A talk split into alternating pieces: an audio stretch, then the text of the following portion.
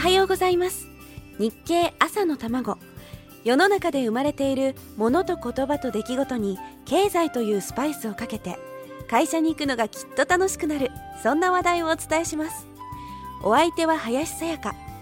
この番組は聞けばわかる。読めばもっとわかる日経。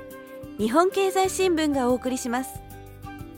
さあ今週も始まりました。朝玉です。日経をヒントに世の中のいろんなことを経済の目線から見ていく番組です。とはいえ私一人では心もとないので今週はついにこのスタジオに初めてゲストをお迎えしてしまいました。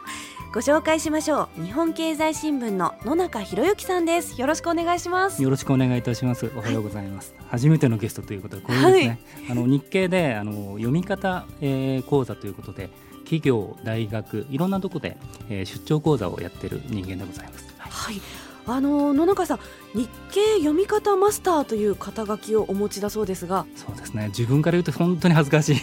あれなんですけどもあのありがたいことにですね、はい、まあ、日経の読み方の黄金のルールそれを分かっている人間ということで、えーまあ、周りの方から言っていただいているような流れでございますね。では早速その黄金のルールを私に伝授してくださいますか？あのそんなに簡単には言えないんですけどもあのでも実は簡単なんですねえーまあ、どう読むのかっていうのはもう基本的にあの私は読者の自由だと思ってます。はい、でもあの実際効率よく情報を読み出して日本経済新聞活用しているビジネスパーソンにはいくつかの共通点があるんですね。でその共通点をちょっと私の方であのビギナー様ように分かりやすくまとめたのが私のマスターという言葉の意味なんですね。そうなんですね。それをぜひ教えていただきたいんですが実は初めて日経を買って読んでみようと思った時に一面から読むものだろうと思って広げてみたら一面の記事が私全く理解できなかったんですね。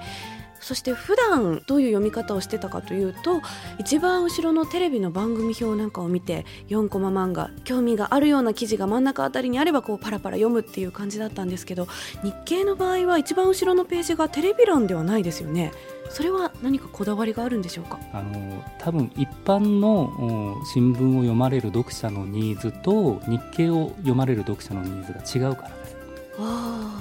まあ、日経の場合ですね、えー、もちろんテレビ欄ありますけれども、はいえーまあ、経営者投資家あとビジネスパーソンの方々がそうですね経済も大事なんですが教養文化も同様に大事にしているということなんですよ。うん、ですから普通の紙面だったらテレビ欄が来るところが、えー、文化欄っていうふうに日経はなっています。そうなんです、ね、ある意味ですね、えー、日本経済新聞が続く限り変わることがないと言われているほどの人気の紙面なんですね。でも私の場合ですねプロの専門的な意見とかっていうのをいきなりこう読もうと思ってもそれがなかなか難しいわけなんですよ、はい、優しい読み方といいますかコツっていうのをまた明日のこの時間に教えていただけますか？はい、はい、喜んで。はい。よろしくお願いいたします